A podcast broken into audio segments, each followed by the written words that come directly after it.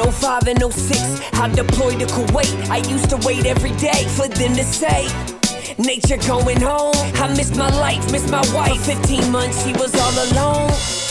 When I got back, I felt out of control.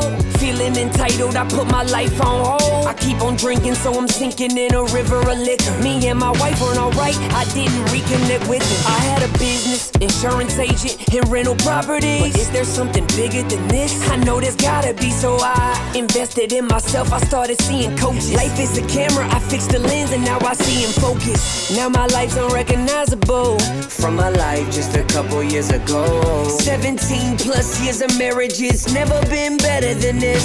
And we got three kids, that's who I do it for. I'm called to be a leader. I'ma lead the way, cause I'm a firm believer. We can do anything we want. Look, if I said it, then I meant it. I probably already did it. Consider it done.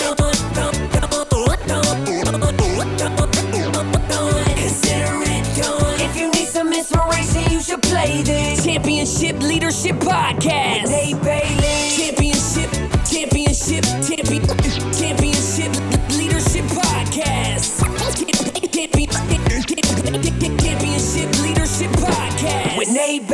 Hey, what's up, everybody? Welcome back, Championship Leadership Podcast. We got Mike Milner here from just outside of Philadelphia. What's up, Mike? Thanks for being here. Yeah, thanks so much for having me. Yeah, absolutely. Uh, so I like to ask this first question to all of my guests before we really kind of hop into who you are and what you're up to and all that. Um, the name of the podcast is Championship Leadership. So, what comes to mind for you, or what does championship leadership mean to you when you hear that? Yeah, I love the name. Um, I was I was able to uh, listen to a few of your episodes, and Oh, cool. you know, first the leadership part of it. I think it's a concept for me as as a business owner and leader. It, it's something that I've had to grow into that was not inherent in my personality. So I have been thinking a lot about leadership lately. Uh, so when I think about championship leadership, I'm thinking, for me, I, I grew up an athlete, so what immediately comes to mind is like leading championship teams and Yeah. You know coaches and star players and and who was like the glue that held it all together. Uh, and and what I'm trying to do in leading my team and growing my business, uh, I think that that kind of is the first place that my mind goes. Is what does it take to build a championship culture, to lead a championship caliber team, uh, and you know, first place that I go to is is immediately sports, um, just because that's Yeah. kind of what I grew up with. Yeah, absolutely. Uh, same way for me. Um, and I love that, man. That's that's awesome. What's uh well, why don't you tell us a little bit about a little bit more about your background and kind of the path that you've been on and how that gets you to what you're up to today and what it is that you're doing. Yeah, for sure. So as I mentioned, I, I grew up playing sports my whole life. Um, was was an athlete when I was younger, and uh, played everything: basketball, baseball, soccer, tennis. And I felt like I was the fortunate one in my family because I, I was raised in an environment where there was a lot of dietary issues, we'll say, uh, body image issues, and uh, just um, you know, as an example, my my oldest sister uh, almost lost her life to anorexia. Uh, I remember my my mom always being on a diet, and uh, my other sister had some issues with with her body image and and things like that, which is very prevalent in my household. And I always considered myself the lucky one because I was always active and playing sports. And I was like, you know, I don't have to worry about this. I can eat whatever I want. Yeah. you know, I've got the young, fast metabolism, and that all came to a screeching halt right after college. Uh, so I, I picked up some some typical college kid eating and drinking habits that did not serve me, especially when organized sports ended. I found myself in a body that I didn't recognize, going from an athlete to significantly overweight in what felt like overnight. And a lot of my identity was very much tied up into this, you know, athlete world because that was how I made friends. That was how I connected with people. That was the, the language that I knew. And so to me, it was like, well, I can't, I can't go back home and see friends that I haven't seen in a while because they're going to say, what the hell happened to you? How'd you let yourself Yeah. go? How did, you know, is this really you? And I was afraid to get back on a basketball court. Uh, I didn't know if I could still play being 80 pounds heavier than I was the last time I stepped on a court. And so it led me down the path of, of falling into that trap that I witnessed everybody in my family falling into. And the very thing that I thought I was lucky to avoid, I became uh, susceptible to it and, and walked right into that traditional yo yo dieting lifestyle. I was trying to eat as little as possible. I was trying to do as much cardio as possible. I just was on a mission to lose weight as fast as possible. And what happened was I would lose weight, I would gain it back, I would start the process over again. And it happened. It was it was years of, of frustration. Um, developed a poor relationship with food, obsessive, um, you know, feelings and thoughts around food. I was very obsessed with my body and exercise, and it was a very unhealthy relationship that developed. And uh, kind of hitting that that rock bottom place of you know I, I know there's a better way. This can't be my reality. Uh, i became obsessed with learning everything i could about human metabolism and how our bodies actually work and what we need to fuel appropriately. Mm-hmm. and figured things out for myself found strength training uh, understood nutrition on a on a deeper level and then uh, you know completely transformed my relationship with with myself with exercise with uh, with food and wanted to pay it forward. As you know, oftentimes we go through our own journey and we're like, well, I want to help people avoid all of the dumb shit that I did. So I became a trainer, found that my passion was more on the nutrition side. Uh, so I started helping people uh, with their own nutrition. And then uh, through kind of a random turn of events, I ended up in a position where it was kind of a sink or swim moment. I was either going to work for another company, find another job as a nutrition coach, or start my own business. And I started my own business, which was a little over four years ago, and uh, things have have grown considerably year over year, which I'm I'm super grateful for. But uh, that was that was kind of the the journey that that took us to to present day. Love it. So, what's the name of your company? It's called Peak Optimization Performance. Um, I call it POP for short. Uh, I was actually named it after my grandfather, who was a big influence on my life. And uh, he unfortunately passed away a month before I started my business. And so I wanted the acronym to, uh, we okay. called him Pop Up. So yeah. I wanted the acronym to be in his honor. I like that. Yeah, that's, that's great. What's, um, and then you got a podcast too, right? Yeah. The podcast is called Mind Over Macros. And uh, anybody who has been in the nutrition space for some time knows, you know, what it, what it means to track macros. And, yeah. uh, you know, it's something that I have a lot of experience with. We've helped our clients with, but it's it's I called it mind over macros just because a lot of times what I learned very early on in the process was the the physical stuff that we need to do, the physical part of the equation when it comes to transforming your body or your relationship with food, or you know, if you want to get stronger, if you want to get leaner, uh, whatever that may be, the physical side is is pretty simple.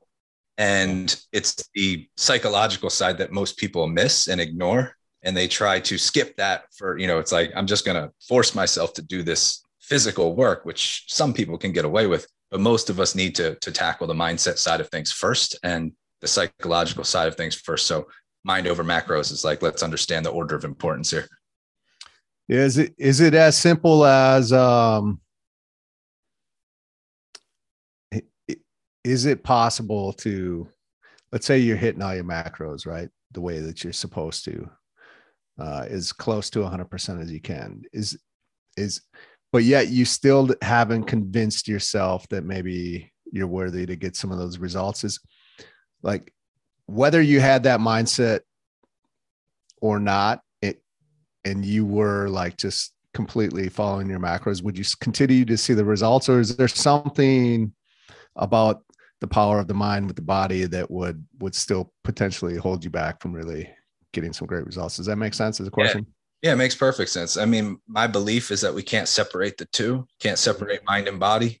Uh, not only do I feel like if you have that self-limiting belief or there's this underpinning yeah. psychologically that you're not worthy or you know we all have this inherent like i am statement about ourselves that's very deep rooted and most of us don't ever take the time to assess what that actually is but we have yeah. this this belief system and it's i am maybe not worthy not lovable not good enough not deserving uh, whatever that i am statement is it can absolutely hold you back even if you're controlling everything that you can from a nutrition standpoint like uh-huh. macros yeah. I, I, think we often see it manifest in self sabotage. Like things yeah. were going so well, and yeah. then I just took a hard left, and I'm like, you know, why did I do that? I don't, I don't understand. But it's because you're you have this inherent belief about yourself that you don't deserve the results, or you don't deserve, or or you've just assumed that you're destined for failure. I can't do this, and that's where the the psychological side of things has to be in place first in order for the physical results to last.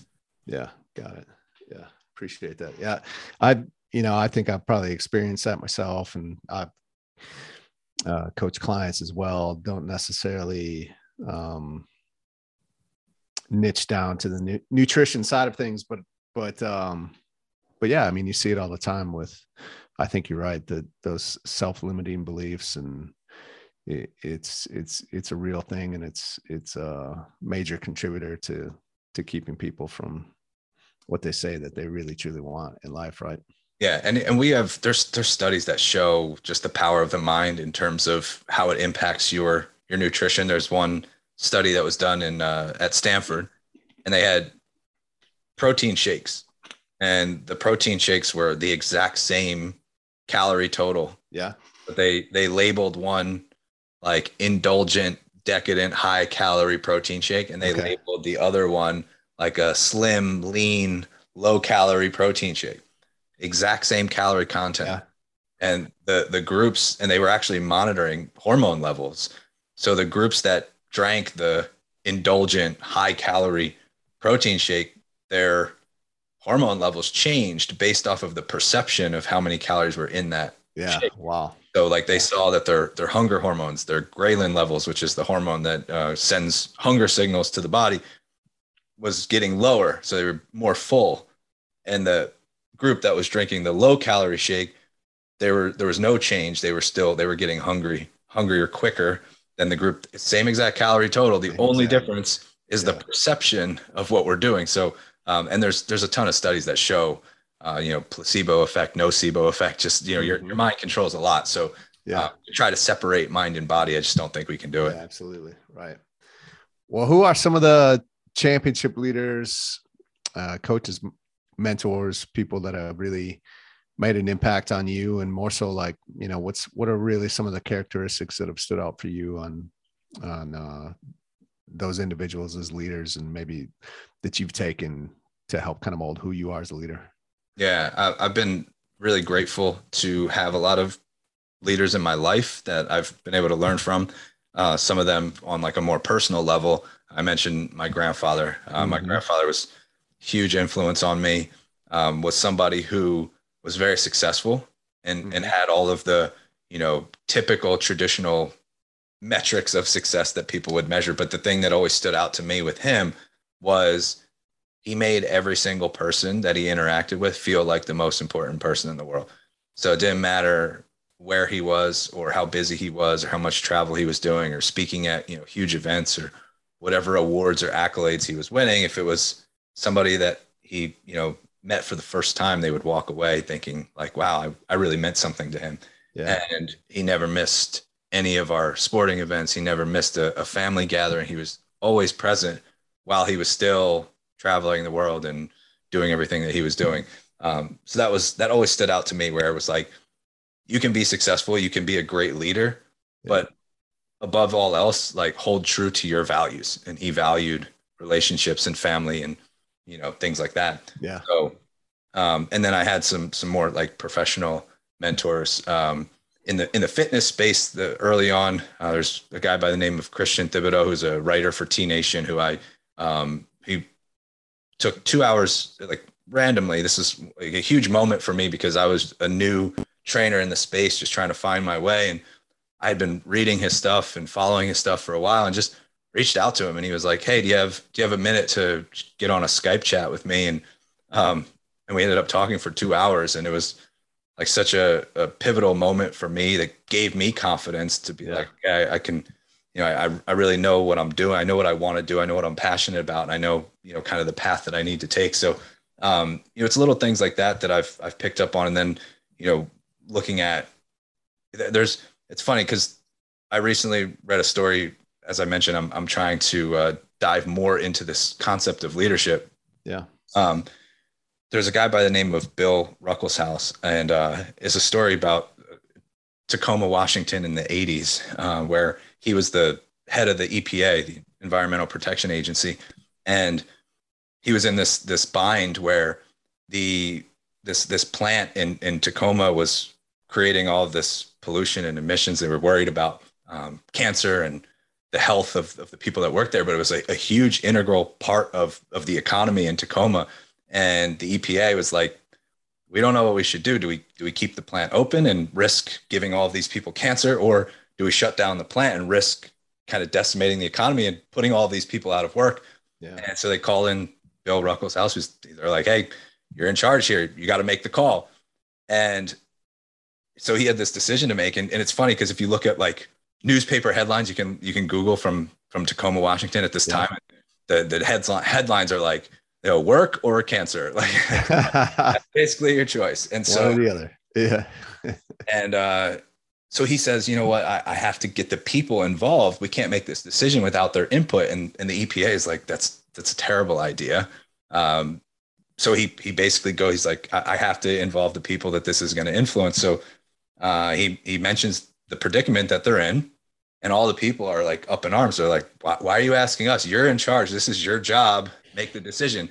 And he's in a position where 50% of the people are going to be upset and 50% are going to be happy because there's there's a divide and yeah people are like you know screw it i'll take the risk. i need this to pay you know put food on the table to support my family and it's okay i'm willing to risk it and then the other half of the people are like absolutely not they maybe had you know cancer in the family or they had you know yeah. some reason it was very serious for them or like we have to close this plant and so he goes back to the epa and they're like you know, we told you this is a bad idea. You just have to make a call and accept that some people are going to be upset. And he's like, no, I have to, you know, I have to include them in this decision. And they said, uh, they're not smart enough to be a, to be included.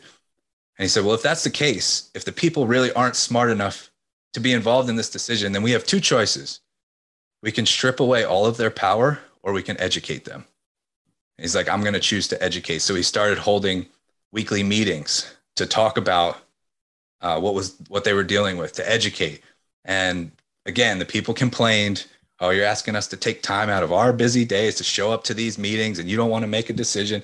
But he just kept doing it. He just kept showing up. Open forums, let people come in from the community, and all of a sudden, these ideas started coming up from the communication, from the education, from you know, you know, they started asking questions that were helpful for the EPA, like, "Is there any other disease risks? Is there anything else that we should be considering?" And then other business owners started stepping in and like, well, if you're going to be laying people off, we need employees. So it actually ended up being a help to the economy because yeah. all of these other businesses moved to Tacoma to be able to take advantage of the employees that were about to be laid off. So they had a transition plan rather than just making the decision, which is oftentimes what most leaders think they have to do is just half the people are going to hate me, half the people are going to love right. me. And there's usually the answer is in the middle. Yeah. And what I love about the story is that it shows that true leadership is not just telling people what to do, it's a collaborative effort. And it's saying that if you want to be uh, like, I, I want to make you a part of the solution. So when you think about like championship teams, you have, you know, star player, role player, but a great coach and a great leader is going to make everybody feel like they're an equal part of the solution. And it's not just here, here's the play, go run it, but here's right. why we're doing this and what's your feedback what do you, what role do you feel comfortable in um, and that's really what i think of uh, and i think that that that story is is one that anyone can can look up and uh, a lot he caught a lot of heat during that time. Yeah. And then it wasn't until after the fact that people were like oh he was a great leader right? Yeah like, right. how they're going yeah, through totally. it they're all critical. Which is usually how it goes right? Yeah. how it goes. But he's like you know what? We have to educate these people and make them a part of the decision. So because this is their livelihood um, and that's that's something that always sticks out to me when I think of like what true leadership should look like. What's his name again? Uh, Bill Ruckelshaus. Ruckelshaus. Yeah. Okay. Yeah, I'll have to check that out. That's a powerful story.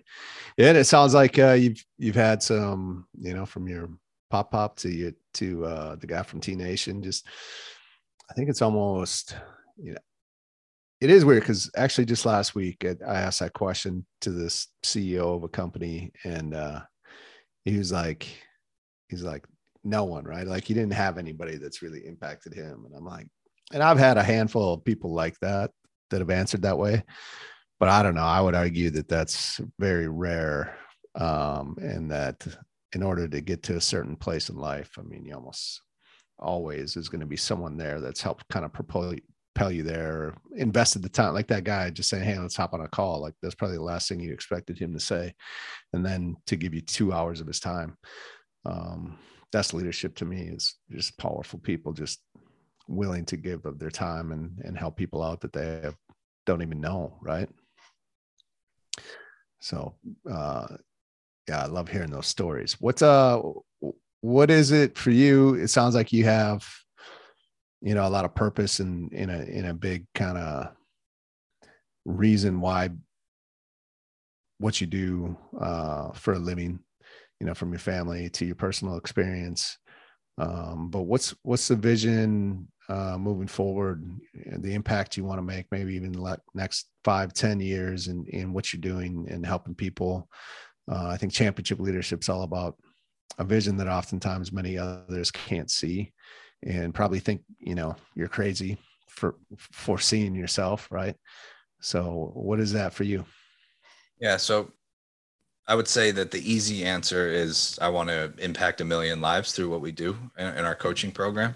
Um, we've been able to transform thousands at this point, but I would like to get that into the seven figures of mm-hmm. how many how many lives we truly influence, and it, it goes much further than just fitness and nutrition. Uh, one of the things that I think is is so powerful that they're just they're just vehicles, they're just conduits to everything else that you want to accomplish. We work with a lot of busy professionals, executives, you know, people who are juggling family, career, you know, so many different things. And the physical part of it is oftentimes the one thing that's holding them back.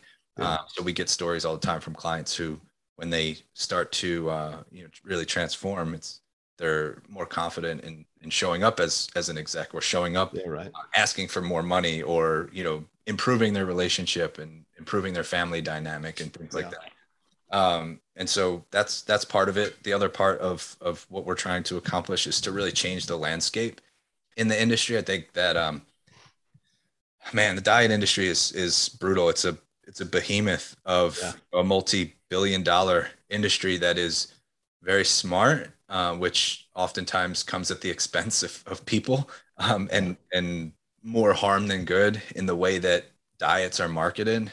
Uh, it's it's a very vulnerable and emotional place to be when you're in a position of not feeling comfortable in your own skin. And i know that feeling very well because i lived it for for over a decade. And i uh, so i'm i'm very sensitive to the fact that when you when you see the way that things are are pushed and marketed it's it's preying on people's insecurities and it's giving them a shortcut that's only going to make the process longer. And that's you know i i think that the true disservice that we do in this industry is that most diets are designed in a way that actually makes the process longer and more arduous and more frustrating and more mentally challenging because it's you know playing on that instant gratification where if i say you know we're going to spend years rebuilding rewiring your brain we're going to spend years establishing healthy habits and changing certain behaviors and you're going to live the lifestyle that you want at the end of this year long process or you get an ad from you know some company that's like hey you could lose 20 pounds in six weeks like which one sounds more appealing? Like i'm going to take the 20 yeah, pounds six right. weeks even though that's actually going to make the road much longer yeah. and more painful in the end. So um, I, I do educate a lot of other coaches who want to understand our philosophy which is very psychology based. Uh, mm-hmm. it's, it's not so much about calories in versus calories out. It's more about the human mind and how it works. And so we have a platform of, of educating other coaches so that we can change the landscape of how we operate and how we truly coach and help individuals. So there's the client side of things that that I want to in, continue to influence, and then there's also the coaching side of things that I hope yeah. to be a leader uh, in in our methodology because it is so successful. Love it. Yeah, that's great. When did uh, have you always kind of been taking those two paths, or is is the coaching piece uh, something that you've added later on? Yeah, it was. It started out where I just you know wanted to help people and uh, right. help them avoid the mistakes that I made. I think when you were talking about you know different mentors and leaders, that's one of the things that I always look at is anytime I invest in a mentor, I look at it as I'm I'm buying their mistakes uh, so that I don't make them. Right, like you're yeah. saving time by buying their mistakes. And so I always looked at it as people investing in me. They're they're investing in the 10 years that I spent in this you know, chronic dieting trap and figured out how to get out of it. Right. And the coaching side of things just kind of happened by request. It was Yeah. a lot of coaches that were in my network, peers, colleagues. Like, you know, you seem to get a lot of results for a lot of people. Like, what are you doing? And then when I explain to them, I'm coming at it from a perspective that they've never heard before because Yeah. they're so like most of the curriculum out there for nutrition coaches is very it's very uh, black and white. It's very physically based in like know how the body moves know like energy in versus energy out. And and that stuff is important but Yeah. there like i mentioned there's that whole underpinning of like what what is what's going on under the hood? Like what what are the thoughts that are happening between the ears?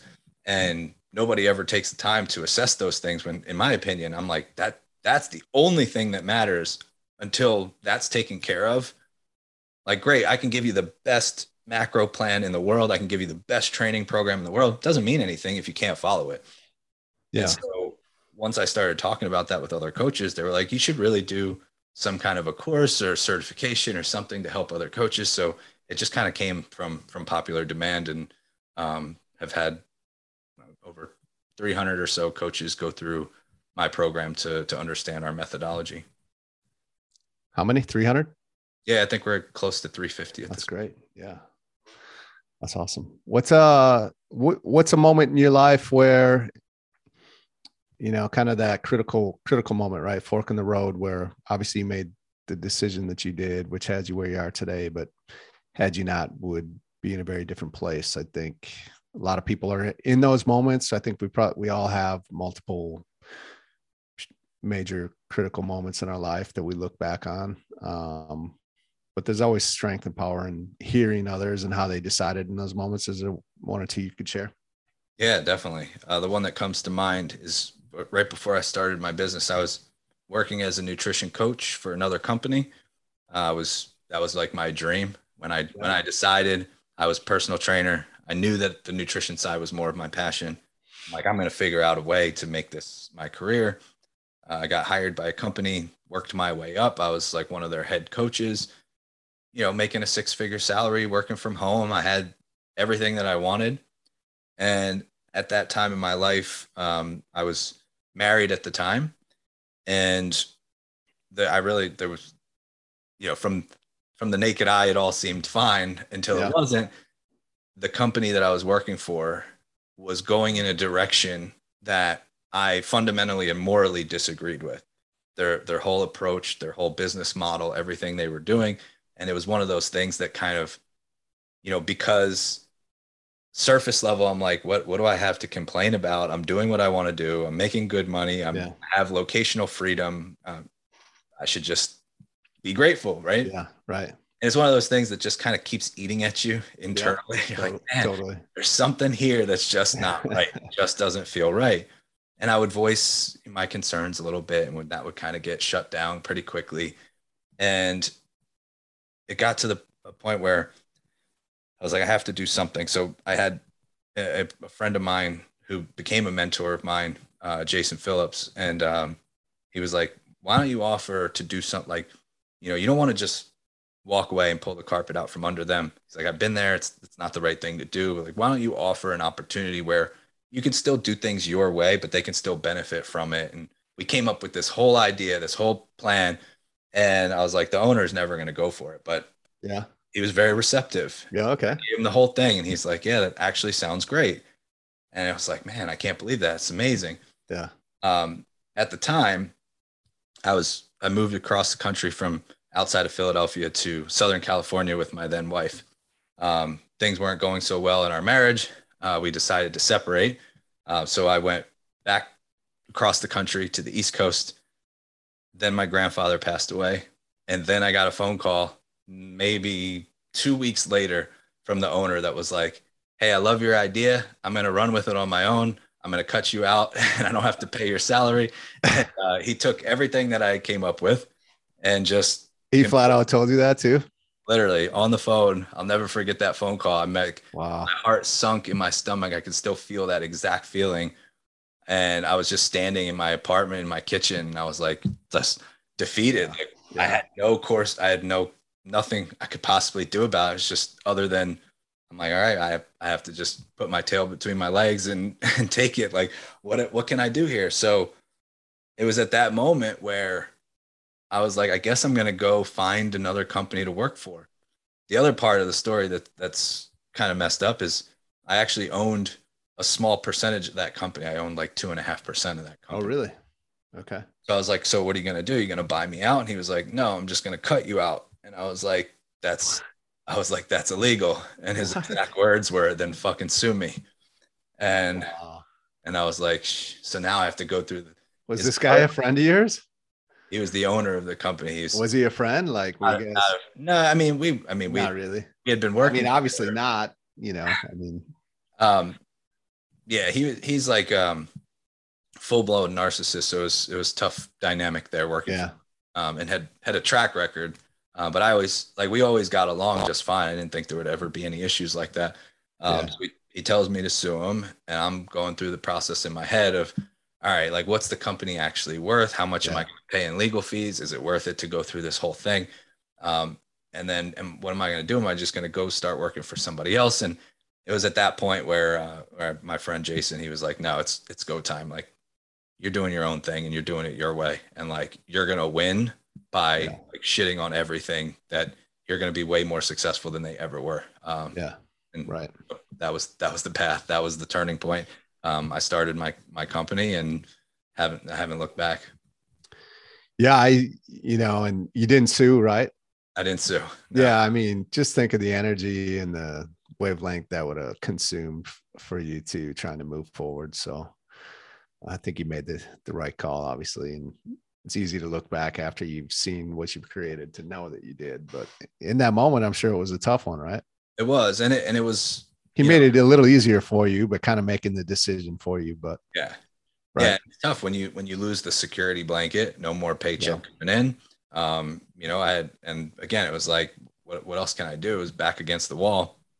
And I remember probably for the first year of my business, it was driven by anger and spite, which is not a good place to be. But yeah, that was the mindset. It was like, I'm gonna, I'm just gonna win because, you know, just watch. Like you, you did this to me. We'll see what happens.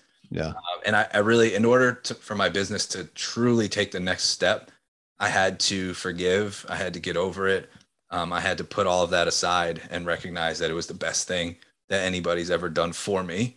Yeah. And really come from a place of like, I, I feel, I feel bad for somebody who feels the need to, to act that way. Um, Yeah.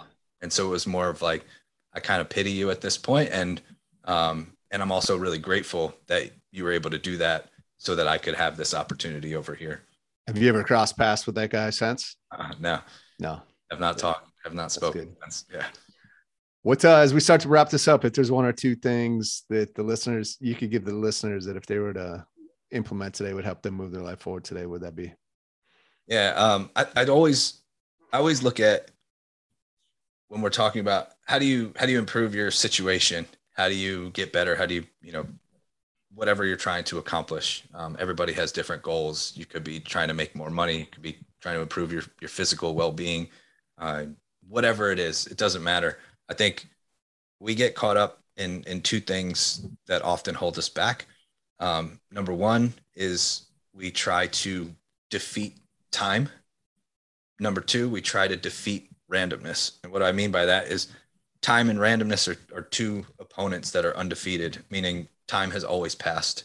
If it's Yeah. not if it's not passing, then then you're in a bad situation. Right. And random things have always occurred. Uh, you know, there's never a predictable future Mhm. randomness will always happen. So when we're trying to set things up to be successful, oftentimes what we do is we put time and randomness against us, but they've never lost. So it's a it's a it's not a very intelligent strategy because if you set arbitrary deadlines and you need everything to go right in order to be successful, you're battling randomness and you're battling time. Uh, so we often bound our success by uh, time limitations. And what I think is if you can expand that time horizon and just know that it's okay, whatever that, it's okay to set a goal, but know that the actual shortcut is the process itself. So if I can expand my time horizon, and I know, like I mentioned a million lives, which is an arbitrary number and, and you know, for all intents and purposes, pretty arbitrary. If I know the process and I say, I don't care if it takes me the rest of my life, that's then I'm inevitably going to be successful because I'm not facing, I'm not battling against time. I'm not saying I have to influence a million lives by next year. Yeah. In which case, everything has to go perfectly right in order right. for that to happen. Well, now I leave no room for randomness to occur. So expect that uncertain shit is going to happen, random things are going to happen, and expand your time horizon. If you can do that, if you can put yourself in a position where if you're if you're trying to make more money, what are the action steps that you can take that will lead to more money, but expand the time horizon of what that looks like. Don't just put an arbitrary number on it, an arbitrary deadline on it, uh, because that often leads to frustration and doing things where you're always trying to be perfect. Uh, yeah. I would say like a, a, plan that requires you to be at your best every single day is a terrible plan uh, because you're just not going to be. It's just life. A plan that allows you to operate at your average and progress, that's a good plan. And then the days that you have a little bit more to give, that's just you know the icing on the cake. Yeah. Uh, so I would say try to expand the time horizon and try to account for the randomness that's going to occur. We want time and randomness on our side. We don't want to fa- you know face them because they are undefeated. Um, I love it. Yeah, I love that. I, that's actually been something that I've been thinking a lot about lately and talking about with some some uh, actually kind of talk along similar lines today on a, a call I just had a few hours ago with some clients. So uh, funny how some of that stuff seems to pop up uh, when it's present for you. So uh, I appreciate everything that you uh, are all about, man, and the impact you're making. And what are some ways that the clients, uh, audience, listeners can can f- find more about you and your programs and what you're up to? Yeah, for sure. I appreciate it. Uh, so first place is uh, on my podcast, which is Mind Over Macros. It's on any any podcast platform that you listen to, and then you can connect with me on Instagram. Um, most active on there probably. It's uh, at Coach underscore Mike underscore Milner. And uh, yeah, those are those are probably the two easiest places to connect. And how long you been doing the podcast? Podcast has been about, I guess it'll be four years in January, so it's about a little over three years. Awesome, man. Yeah, yeah, that's great. How often do you episode a week or a couple of? Two, uh, two, yeah, two episodes a week. Um, they're usually solo episodes, although sometimes I'll bring guests on. Uh, if you know, it depends. It kind of goes in in waves, but uh, I've I've noticed that the guest episodes don't typically do as well as when I just like rant and go off on a on yeah. a topic. Um, but it's been cool because you know being able to connect with people and bring on like right. you know, subject experts and hear perspectives from from other people. Um, I really started the podcast as kind of my own form of therapy, and I didn't expect yeah. anything to come of it, and it's just kind of taken on a life of its own. So it's been cool to see. I love it, man. Well, I appreciate you being here today. It's been a pleasure. Thank you. Yeah, thanks for having me.